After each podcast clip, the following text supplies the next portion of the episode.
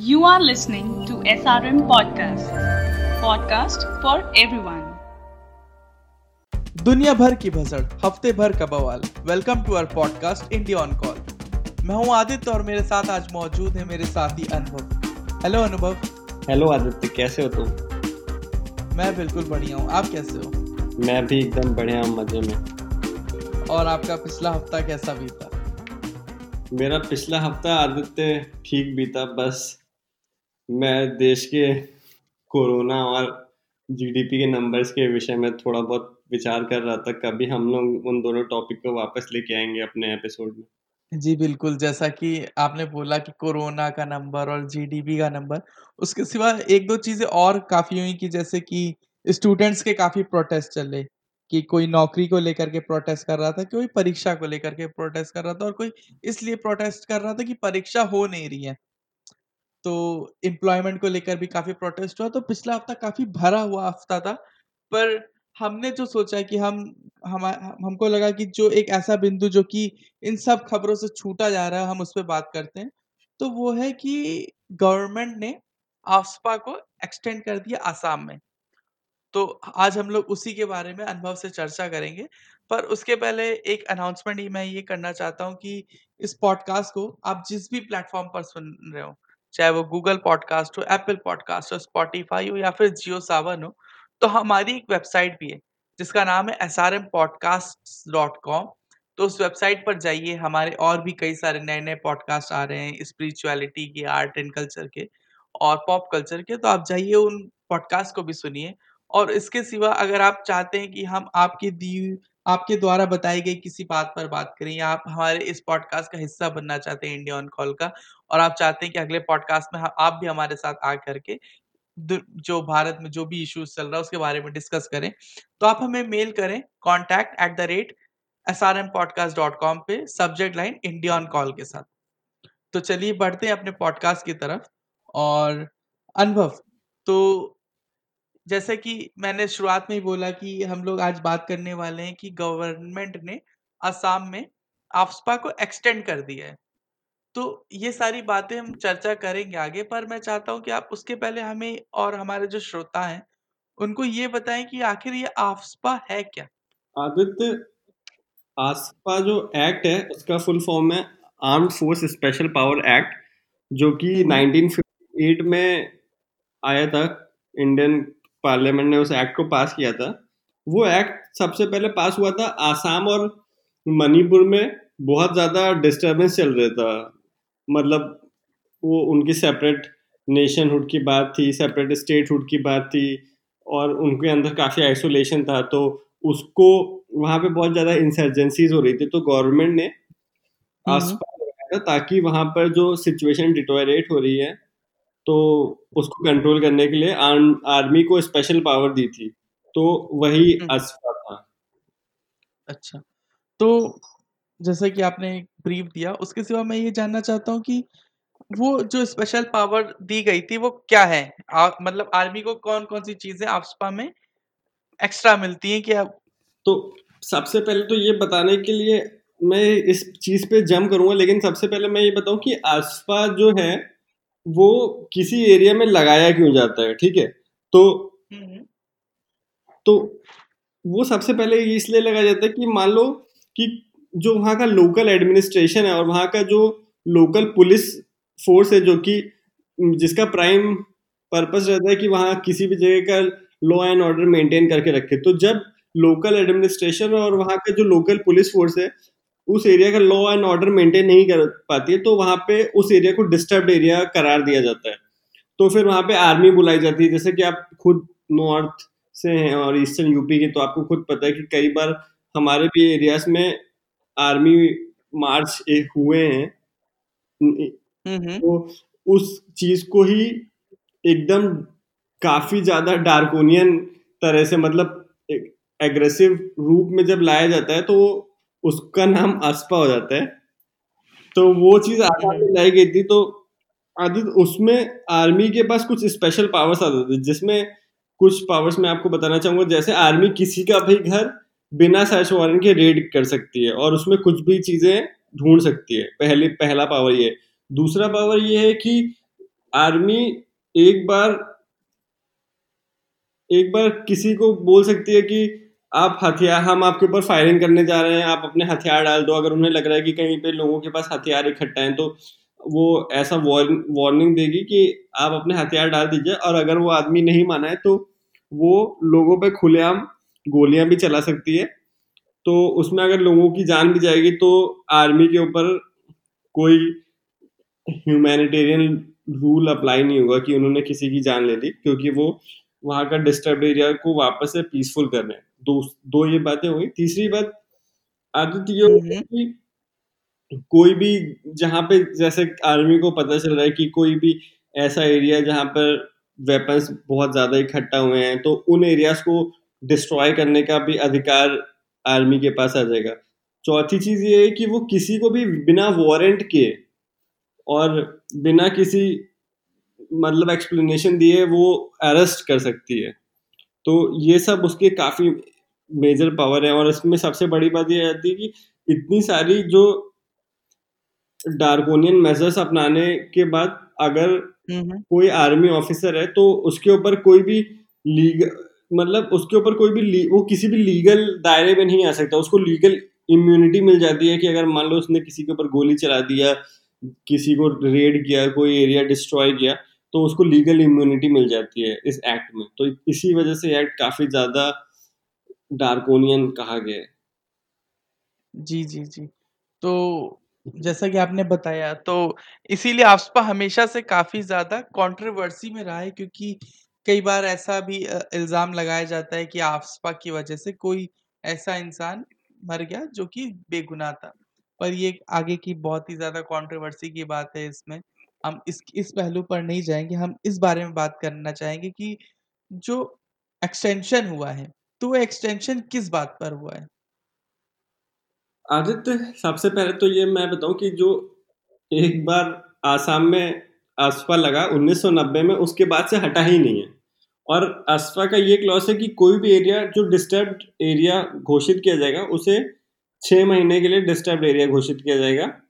और हर छः महीने पे इसको रिव्यू करना पड़ेगा। मतलब उसकी एक बार अस्फा आपने घोषित किया तो उसकी जो वैलिडिटी है वो सिक्स मंथ्स की है। तो अगर आपको उसको हटाना है तो before six months you have to announce it otherwise after six months it would be repealed off तो गवर्नमेंट हर छः महीने पे उसे एक्सटेंड करती जा रही है।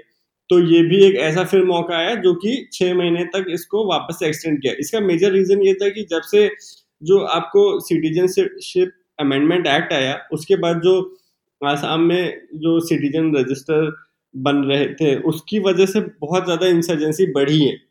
तो वो चीज़ अभी भी गवर्नमेंट को ऐसा रियलाइज़ हो रहा है कि एरिया अभी भी डिस्टर्ब है तो उन्होंने उसको कंटिन्यू रखा है। और अभी भी मुझे लगता है वो चलेगा आगे तक। हम्म हम्म हम्म। जी।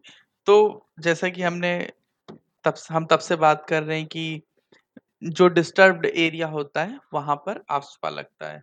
और जैसे और आपने ये भी बताया कि अभी भी वहाँ के हालात के हिसाब से गवर्नमेंट जो है आगे भी इसको एक्सटेंड करती रहेगी और 1990 से चल रहा है अभी तक चलता आ रहा है, जबकि हर छह महीने पे इसको रिव्यू भी किया जाता है। तो अब मेन बात मैं ये जानना चाहता हूँ कि ये जो डिस्टर्बेंस की हम तब से बात कर रहे हैं, कि डिस्टर्बेंस हो रहा है, इस वजह से वहाँ पे ये आर्म फोर्सेस को मतलब आफ्सपा लगाया गया तो ये डिस्टरबेंस है क्या? हम लोगों को थोड़ा बहुत ये तो पता ही है कि नॉर्थ ईस्ट के कई रीजन्स हैं, जैसे नागालैंड है। हम लोगों ने खुद नागालैंड के बारे में बात की थी। मणिपुर के कुछ एरियाज़ हैं आसाम में तो वहाँ पे कुछ कुछ इंसर्जेंसी चलती हैं, वो सब डिस्टर्ब एरियाज़ हैं। तो आसाम हिस्टोरिकली ही आसाम एक डिस्टर्ब एरिया है, उसके कुछ मूलभूत कारण हैं। तो मैं उन सब कारणों पे अब चाहूँगा हम लोग बात करें इस पे चर्चा करें तो जी जी बिल्कुल। जो पहला उसका मुझे कारण लगता है वो है कि आसाम जो आसामीज लोग हैं उनको लगता है कि वो लोग आइसोलेशन में हैं। वो लोग आइसोलेशन में कैसे हैं कि जब हमारा देश आज़ाद हुआ तो उसके बाद 1960 के बाद आसाम में काफ़ी ज़्यादा ऑयल मिला। मतलब जो क्रूड ऑयल है वो आसाम में काफ़ी ज़्यादा क्रूड ऑयल मिला और वहाँ पर 1970 तक जो उसका ऑयल प्रोडक्शन था आसाम स्टेट का, वो हो गया था फाइव मिलियन टन्स तो पर ईयर वहाँ पे फाइव मिलियन टन ऑयल निकल रहा था तो वो ऑयल जो था, वो central government government of India extract करवा रही थी ओएनजीसी के थ्रू और वहाँ से तेल निकल रहा था। तो लोगों को जो आसाम के लोग थे, उनको लगा कि हमारी ज़मीन से तेल निकाल रहे हैं, लेकिन जो गवर्नमेंट रॉयल्टी पे कर रही थी आसाम को, वो बहुत ही कम थी। तो ये बड़ा मुद्दा उठा कि जो रॉयल्टी मिलनी चाहिए वो ज़्यादा मिलनी चाहिए। क्योंकि आसामीज को ऐसा लग रहा था कि हमारी धरती से तेल निकल रहा है और लेकिन हमें उसका कुछ उस जो तेल से पैसा आ रहा है उसका हमें कोई फ़ायदा नहीं आ रहा है। हमें उसका डेवलपमेंट प्रोपोर्शनेट डेवलपमेंट नहीं आ रहा है जबकि हमारे पास इतना हम्म, हम्म। वो एक बहुत बड़ा इशू था। जी जी। और जैसा कि आपको खुद आपने खुद सीए पे इतना रिपोर्टिंग किया है आपको इतना आपने पढ़ा है तो आपको ये पता है कि वहाँ पे एक मेजर इशू जो आदत चल रहा है वो है इलीगल माइग्रेंट का। मतलब ऐसा मीस में ऐसा धीरे धीरे ये ऐसा विचार आ रहा है कि वहाँ का जो डेमोग्राफी है हाँ, हाँ। वो there is it's it's churning I mean people who are migrating from Bengal and people who are migrating from Bangladesh the Muslim population they are changing the demography of that region तो उनको ऐसा लग रहा है कि वो लोग अब वहाँ के धीरे धीरे नेटिव बनते जा रहे हैं और जिस हिसाब से पॉपुलेशन चर्न हो रहा है तो एक sizeable Muslim population Bengali speaking Muslim Muslim population वहाँ पे धीरे धीरे डोमिनेट करने लगी है। तो एक तो जैस, जैसा कि आपने बताया कि एक डेमोग्राफी चेंज काफ़ी ज़्यादा आ रहा है तो जब सी एनआरसी लगा था मतलब सीएन को मतलब सिटीजनशिप अमेंडमेंट बिल जब पास कर दिया गया था संसद में तो असम में एक बहुत ही ज़्यादा बड़ा विद्रोह सामने आया था बिल्कुल। जो कि भारत भर के विद्रोह से बिल्कुल अलग था और उसकी वजह बिल्कुल वही थी जो आप बता रहे हो कि असामी लोग हैं जो हैं वो असामी अस्मिता के बारे में बहुत ज़्यादा बात करते हो जो उनकी पुरानी हिस्ट्री उससे काफ़ी ज़्यादा जुड़े हुए हैं तो वो किसी भी तौर पे किसी भी तरीके का इमिग्रेशन बर्दाश्त नहीं करना चाहते और उनको हमेशा से वहाँ पे जो मूवमेंट्स भी रहे वो इसी आधार पे रहे तो शायद इसी वजह से वहाँ पे डिस्टरबेंस आया। तो जैसा कि मैंने आपसे बोला अभी कि हम लोग सी एन आर सी के बारे में बात कर रहे थे तो जहाँ तक कि मेरी समझ और जहाँ तक कि मुझे पता है तो असम में इसके सिवा भी और भी कई सारे मूवमेंट होते हैं, हुए आए हैं। और वो काफ़ी पहले से हो रहे हैं इवन आज़ादी के पहले से हो रहे हैं जो कि पूरे भारत के मूवमेंट से एक अलग मूवमेंट चल रहा था वहाँ पे जैसे कि उल्फा हो गया बोडो हो गया। तो मैं थोड़ा सा उन चीज़ों के बारे में भी आपसे जानना चाहता हूँ अनुभव। आदित्य पहली बात तो मैं आपको ये बताऊँ कि जो आसाम की जो ओवरऑल जोग्राफी है वो बहुत ही अलग सी है। मतलब एक है नॉर्थ आसाम जो कि फूट हिल है अरुणाचल प्रदेश के एक प्लेन एरिया है फिर आपका एक ईस्टर्न आसाम है, फिर सदर्न आसाम है। रेन, जो कि रेन फेड एरिया है और ब्रह्मपुत्र की वजह से काफ़ी ज़्यादा तबाही होती तो इस तरह के कई सारे डिफरेंट रीजन्स हैं, वहाँ पे अलग अलग तरह के ट्राइब्स हैं कई सारे। तो उसमें से जो आसाम का नॉर्दर्न एरिया है, जो नॉर्दर्न फुट हिल है, जहाँ पे एक प्लेन है तो वहाँ पे एक ट्राइब है बोडो जो कि उस पूरे नॉर्दर्न आसाम में रहते हैं वो टोटल वहाँ पे चार डिस्ट्रिक्ट हैं आदित्य तो उन चारों चारों डिस्ट्रिक्ट पर वो लोग रहते हैं। तो उनकी स्टार्टिंग से हमेशा ये डिमांड रही थी कि हमारा खुद का एक कल्चर है और हमारी खुद की एक भाषा है जो कि आसामी से थोड़ी अलग है। मतलब वो आसामी भाषा नहीं है और वो लोग खुद के ट्राइबल लोग हैं।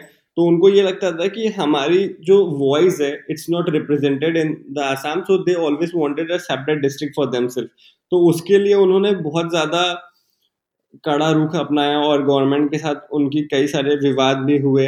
तो उनकी जो सेपरेट स्टेट हुड की डिमांड थी वो तो खाली चार रीजन के लिए गवर्नमेंट ने मानी नहीं जो कि ऑब्वियस सही किया। तो वो एक बहुत बड़ा सा मूवमेंट चला था। तो उन्होंने एक एक फ्रंट की स्थापना की थी national democratic front for Bodoland तो जी जी। वो उन्होंने अपने सेपरेट स्टेटहुड की बात की फिर वहाँ पर गवर्नमेंट ऑफ़ आसाम और गवर्नमेंट ऑफ़ इंडिया ने बोडो जो लोग थे उनकी उनको रिकग्नाइज करने के लिए that they have got unique identity and they are bit different from the people of Assam तो उन्होंने एक पीस एग्रीमेंट किया 1993 में तो उसमें उस एग्रीमेंट में क्या हुआ कि उन्होंने ऑटोनॉमस एडमिनिस्ट्रेटिव यूनिट की स्थापना की। मतलब वो जो चार डिस्ट्रिक्ट्स मैंने आपको बताए हाँ हाँ। कोकराझार चिरांग बक्सा और उदलगुरी। जी जी।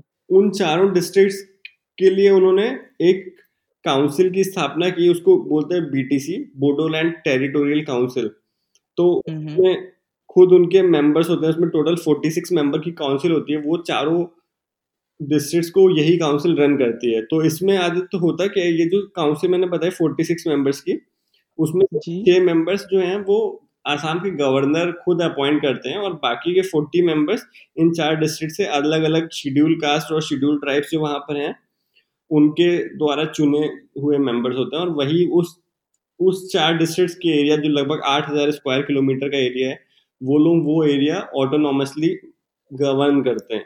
और उनके खुद के वहाँ पे लॉ हम्म। हैं खुद उनके डेवलपमेंट ब्लॉक्स हैं सब डिविजन्स हैं। तो मतलब गवर्नमेंट ने एक मिला जुला सा प्रयास किया कि उनको ऐसा भी ना लगे कि वो उनकी मांग पूरी नहीं हो रही है और गवर्नमेंट ने एक खुद आसाम में एक छोटा सा चार डिस्ट्रिक्ट का बोडोलैंड टेरिटोरियल काउंसिल की स्थापना की।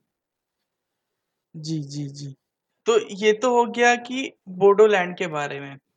और इसके साथ एक चीज़ और मैंने पूछी थी उल्फा तो हम्म। उल्फा मूवमेंट क्या था आदित्य उल्फा जो मूवमेंट था वो सबसे ज़्यादा स्ट्रॉन्ग मूवमेंट था मतलब बोडोलैंड अगर आप मैंने जैसा आपकी समझाया कि वो खाली नॉर्थ आसाम के चार डिस्ट्रिक्ट का था और उनकी मेन बात ये थी कि वो उनकी खुद की एक अलग भाषा थी जो कि एसएमई से अलग थी और उनको स्टेट हम्म। जैसा, जैसा कि बोडो बोडो के साथ था हाँ उनकी खुद की अलग भाषा थी जो कि एसएमई से अलग थी और जो उनको स्टेट गवर्नमेंट में नौकरियाँ नहीं मिल रही थी क्योंकि जैसे कि यूपी में क्या आपको हिंदी आनी चाहिए हिंदी का एग्ज़ाम होता है वैसे ही हम्म। वहाँ पर क्या था एसएमईज आनी चाहिए लेकिन वो लोग तो बोर्डो के थे उनको एसएमईज आती नहीं थी उनको नौकरियाँ नहीं मिल रही थी तो उन्हें लग रहा था कि उनका डेवलपमेंट नहीं हो रहा तो उस तरह की उनकी मांग थी लेकिन जो उल्फा था उनकी अलग ही डिमांड थी मतलब उल्फा उन्होंने उनका क्या कहना था कि वो लोग आसाम मतलब आसाम को लोग थोड़ा वहाँ पे लोग क्या आ को ओ बोलते हैं। ओ का प्रोनाउंसिएशन आता है तो असम बोलते हैं वो लोग। तो उन्होंने बोला था यूनाइटेड एक फ्रेंड की स्थापना की थी उसका नाम था united liberation front of Assam ULFA तो उन वो जो फ्रेंड था उनका ये कहना था कि हम लोग आसाम को एक सेपरेट सॉवरन स्टेट बनाना चाहते हैं। तो जी, जी. उस उसकी वजह से उन्होंने बहुत ज़्यादा मतलब अनलॉफुल तरीके से एक्सटॉर्शन किए और एक मतलब एक अलग सा टेररिस्ट ऑर्गेनाइजेशन ही समझ लीजिए उसकी स्थापना कर ली थी और उनका मेजर उनका ओवरऑल जो ये सब उन, उल्फा कर रहे थे, उसकी बात ये थी कि 1979 में जैसा कि मैंने आपको पहले बताया कि 1970 में आसाम में पाँच million ton per year oil निकल रहा था, जो कि बहुत ही ज़्यादा था। तो आसामियों को ऐसा लग रहा था कि हमारे प्रदेश से इतना ज़्यादा तेल निकल रहा है। अगर हम लोग खुद हमारे लिए ही इस ऑयल का इस्तेमाल किया जाए तो we can be independent country और that much of the oil would be sufficient to have a good economy उनको ऐसा लगता था। हुँ, हुँ.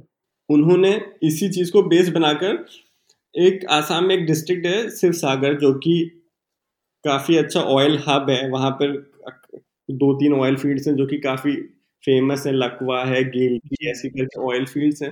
तो 1979 में जब उन्होंने उन फ़ील्ड से ऑयल का अमाउंट देखा तो उन्होंने ये उल्फा फ्रेंड की स्थापना की शिव सागर से ही, जो कि जहाँ पे ये ऑयल फील्ड्स है।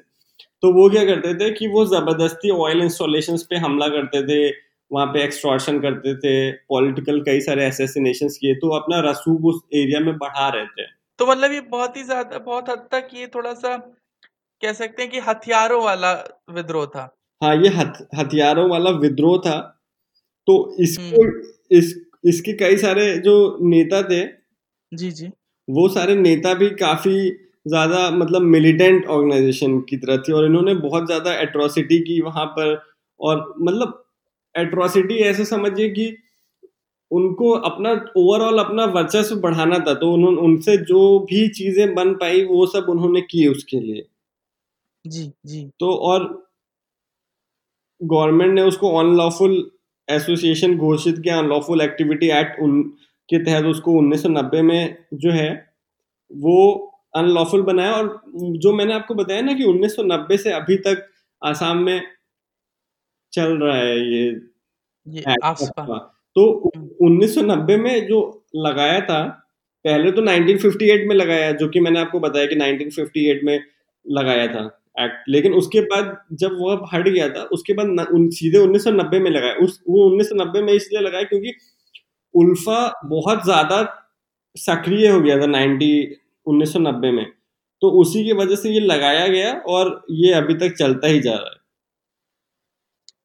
जी जी जी। और इन्होंने कई सारे एक्सट्रॉशन के केस किए वो कई सारे पॉलिटिकल एक्टिविटीज़ की न्यूज़पेपर बनाया और कई सारी आसाम में पॉलिटिकल पार्टीज़ में भी इन्वॉल्व रहे। बहुत ज़्यादा इन्होंने ये सब किए चीज़ें की और नागालैंड की जो मैंने आपको वो पार्टी बताई थी national socialist council of Naga उनके साथ भी कोशिश किया कुछ कुछ करने के लिए। उनके चाइना के साथ भी संबंध हुए। फिर बाद में जब गवर्नमेंट ने यहाँ वहाँ पर उल्फा लगाया तो उनके कई सारे जो कमांडर्स थे हम्म। एक उसमें से जो थे वो थे हीरक ज्योति महंता, उन्होंने सरेंडर कर दिया।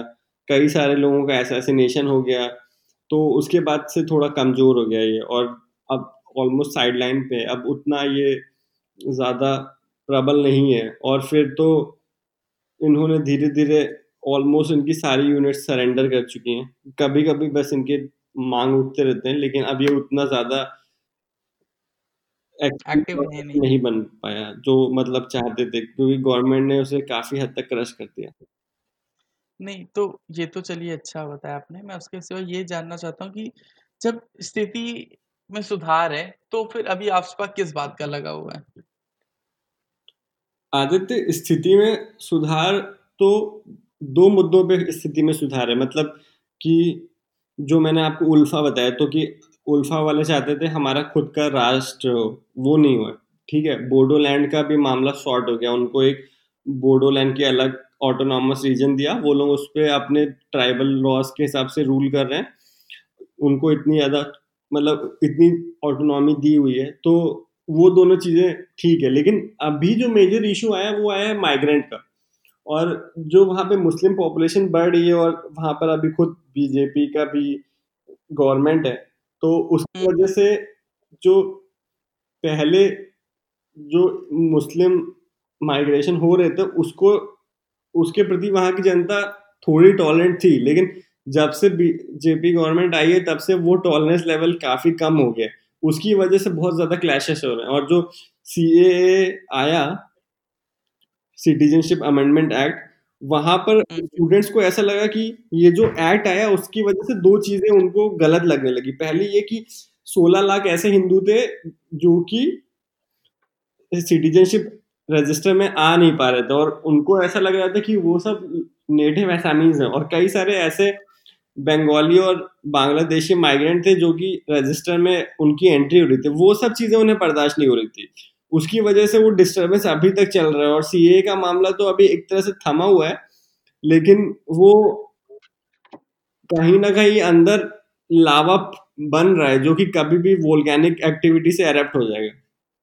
हाँ मतलब लोगों को, लोग लगातार विरोध कर रहे थे और विरोध प्रदर्शन लगातार चल रहे थे, और उसकी वजह से काफ़ी ज़्यादा इंटरनेट वगैरह भी बंद किया गया था आसाम में। पर साथ के साथ एक चीज़ ये भी हुई कि कोरोना आ गया। तो जब कोरोना आया तो वो मूवमेंट एक तरीके से बहुत ज़्यादा थम गया, जो कि लगातार कहीं ना कहीं मतलब ऐसा रिपोर्टिंग भले उतनी ना हुई हो उस बात की, पर ऐसा शायद ही कोई दिन बीता था सीएनआरसी के बाद कि कोरोना के, जब तक कोरोना के से लॉकडाउन नहीं हुआ है, तब तक कहीं जा करके वो मूवमेंट कहीं रुका हो, पर अभी वो थम चुका है। और ज़ाहिर सी बात है, जैसा कि अनुभव ने बोला, वो बंद नहीं हुआ है, क्योंकि लॉकडाउन है लोग बाहर आ नहीं रहे इस वजह से वो अपने अंदर ही अंदर पनप रहा है और जब लॉकडाउन हटेगा चीज़ें थोड़ी आसान होंगी तो हो सकता है वो फिर से फूट जाए। तो अनुभव हाँ, मुझको लगता है कि हम लोगों ने इस मुद्दे पर काफ़ी ज़्यादा चर्चा कर ली है पर जाते जाते मैं आपसे दो चीज़ें जानना चाहता हूँ। एक तो ये कि इसका इम्पैक्ट क्या है जो इंसर्जेंसी हो रही है उसका पूरे असम में इम्पैक्ट क्या पड़ा है? दूसरा एक आपका ओपिनियन इस पूरे मामले को लेकर के तो पहले मैं आपसे इम्पैक्ट के बारे में जानना चाहता हूँ। आदित्य पहला इम्पैक्ट तो ये है कि जैसा मैंने आपको बताया कि वहाँ पे oil Assam is oil rich state okay जो ओएनजीसी है और वहाँ की ऑयल इंडिया लिमिटेड जो वहाँ पे ऑपरेट करती है उनका मेजर एम था कि वहाँ से वो ज़्यादा से ज़्यादा ऑयल एक्सप्लोरेशन करे। लेकिन इन सब एक्टिविटीज़ की वजह से जो ऑयल एक्सप्लोरेशन जिस लेवल का होना चाहिए तो जो फ़ील्ड डेवलपमेंट होने चाहिए थे रिजर्वायर डेवलपमेंट वो उतना नहीं हुआ। तो पहला तो इन सब इंसर्जेंसी की वजह से जो एक इंडस्ट्रियल डेवलपमेंट माहौल होता वो नहीं हो पाया। पहला इम्पैक्ट तो बड़ा ये हुआ। दूसरा ये हुआ कि जितने भी नेशनल प्रोजेक्ट्स थे वहाँ पर जैसे हाईवे डेवलपमेंट है एयरपोर्ट है वो सब नहीं आ पाए। ओके? फिर तीसरा ये हुआ कि जो ये जैसे मैंने आपको बताया कि उल्फा वालों के संबंध नागालैंड की जो एनएससीएन थी फिर उनके संबंध चाइना के लिंक भी देखे गए उसमें फिर उसमें म्यांमार की भी लिंक देखे गए। तो उससे जो भारत की इंटरनल सिक्योरिटी थी वो हाँ, हाँ। और जो भारत का सॉलिडिटी थी वो बहुत ज़्यादा उसको नुकसान हुआ है।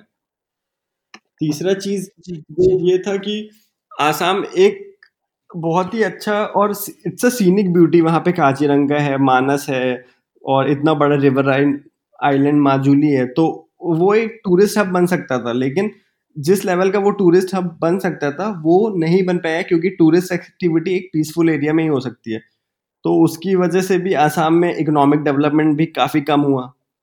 और नेक्स्ट ये है कि एजुकेशन सेक्टर भी बहुत ज़्यादा सफ़र हुआ क्योंकि उल्फा जो उसकी ओवरऑल फिलोसफी थी वो बहुत ही चार्मिंग फिलोसफी है कि सबको ऐसा लगता है कि वहाँ पर तेल है और उस तेल से वो के दम पर वो एक सेपरेट नेशन बना सकते हैं। तो यूथ उससे बहुत ज़्यादा कनेक्ट हुए उस चीज़ से और उन्होंने खुद स्टूडेंट यूनियन की स्थापना भी की और असफा को बहुत स्ट्रांग भी किया। तो उससे क्या हुआ, जो एजुकेशन सेक्टर का डेवलपमेंट होता है, जैसे कि आप बैंगलोर देख लीजिए, वहाँ पर आंध्र प्रदेश देखिए, वहाँ पे आईटी इंडस्ट्री इतनी फ्लरिश कर रही है, वहाँ का जो ओवरऑल एजुकेशन सिस्टम है, या फिर आप यूपी देखिए, जो इंजीनियरिंग कॉलेजेस का बूम है, जिसकी वजह से T C S I T companies जो है इन्फोसिस हैं विप्रो है इतने सारे यूपी के लोग काम कर रहे हैं तो वो चीज़ वहाँ पे नहीं हो पाई। जी, और चौथी चीज़ जो मतलब एंड में ये कहना चाहूँगा कि वहाँ पर ये जो फिरौती है एक्सटॉर्शन है और जो भी एजेंशियल चीज़ें होनी चाहिए उनके भाव बहुत ज़्यादा बढ़ गए क्योंकि जो सप्लाई चेन है वो कई बार इन लोगों ने डिस्ट्रॉय की। उसकी वजह से जो एसेंशियल कमोडिटीज़ भी बहुत महँगी मिली। तो ये सब बहुत बड़े नुकसान हुए आसाम को। जी जी जी। तो ठीक है, फिर अनुभव जाते जाते एक बार हम, आपने हमको बता तो बहुत कुछ दिया आसाम के बारे में और हम आशा करते हैं कि जो भी हमारे श्रोता हैं जिनसे ये चीज़ अधूरी रह गई है और वो आसाम के बारे में बहुत ही कम जान पाए क्योंकि नेशनल मीडिया की कवरेज शायद वहाँ तक नहीं पहुँच पाई है, अभी तक और वो दिल्ली और दिल्ली के आसपास के मसलों में ही रह जाता है। तो जो भी हमारे नए श्रोता हैं या जो भी हमारे पुराने श्रोता हैं, उनको आपकी जान, आपकी बातें सुन के काफ़ी ज़्यादा जानकारी मिली होगी और मौजूदा आसाम के हालात के बारे में भी पता चला होगा। इसके सिवा जाते-जाते हम आपसे एक बार आपका एक एंड नोट लेना चाहते हैं। आदित एंड में बस ये मैं कहूँगा कि पिछले सत्तर सालों से इंसर्जेंसी आसाम में चल रही हैं, जिसकी वजह से उनका डेवलपमेंट इतना सफ़र हुआ है वहाँ के लोगों का और उनके लोग मजबूर हुए हैं कि वो इंडिया के अलग अलग स्टेट्स में जाके छोटी मोटी नौकरियाँ करें। और वहाँ पे जो इंडस्ट्रियल डेवलपमेंट प्रोजेक्ट होना भी चाहिए था जो कि जिसकी वजह से हमारी आर्मी जो है वो बॉर्डर स्टेट पे ठीक से पहुँच पाए हमारे ब्रिजेस अच्छे होने चाहिए थे एयरपोर्ट्स होने चाहिए थे वो सब नहीं हो पाया और ये तो बात हुई हमारी इंटरनल सिक्योरिटी अपरेटस जो कि होना चाहिए था, वो नहीं हो पाया और जो डेवलपमेंट एक्टिविटी होनी चाहिए थी, वो नहीं हो पाई। ये दो बातें होंगी और तीसरी बात ये है कि जो इंडिया की एक्ट ईस्ट पॉलिसी है मतलब भारत चाहता है कि उसको वो एक्ट ईस्ट करे, जितने भी ईस्ट नेशंस हैं थाईलैंड लाओस कंबोडिया म्यांमार उनके साथ एक बहुत ही मज़बूत, सुदृढ़, एक स्ट्रेटेजिक पार्टनरशिप इवॉल्व करे, उनके साथ वो हाईवे प्रोजेक्ट्स करे, जो कि सीधे आप दिल्ली से बैठकर अपनी गाड़ी से सीधे म्यांमार पहुँच जाए। ऐसे चीज़ें भारत जिसको बहुत ज़्यादा एजेंशियल भी है वो सब चीज़ें नहीं हो पा रही तो मुझे लगता है कि जल्दी से जल्दी ये जो सी है और जो इंसर्जेंसीज है उनको रिजोल्व करना चाहिए ताकि हमारा जो बड़ा नेशनल ऑब्जेक्टिव है जो हमारी नेशनल पॉलिसी है वो सब हम फुलफिल कर पाए। तो बस हम यही आशा करेंगे कि ये सब चीज़ें जल्दी शांत हो जल्दी थमें और फॉर गुड फॉर गुड थम जाए और आसाम एक जो उसका स्टेटस होना चाहिए जो कि उल्फा वाले सोचते हैं कि तेल की वजह से हो वो वैसा एक स्टेटस हो लेकिन within the apparatus of the constitution of India हो बस मैं इतना ही कहना चाहूँगा thank you ji, ji, ji.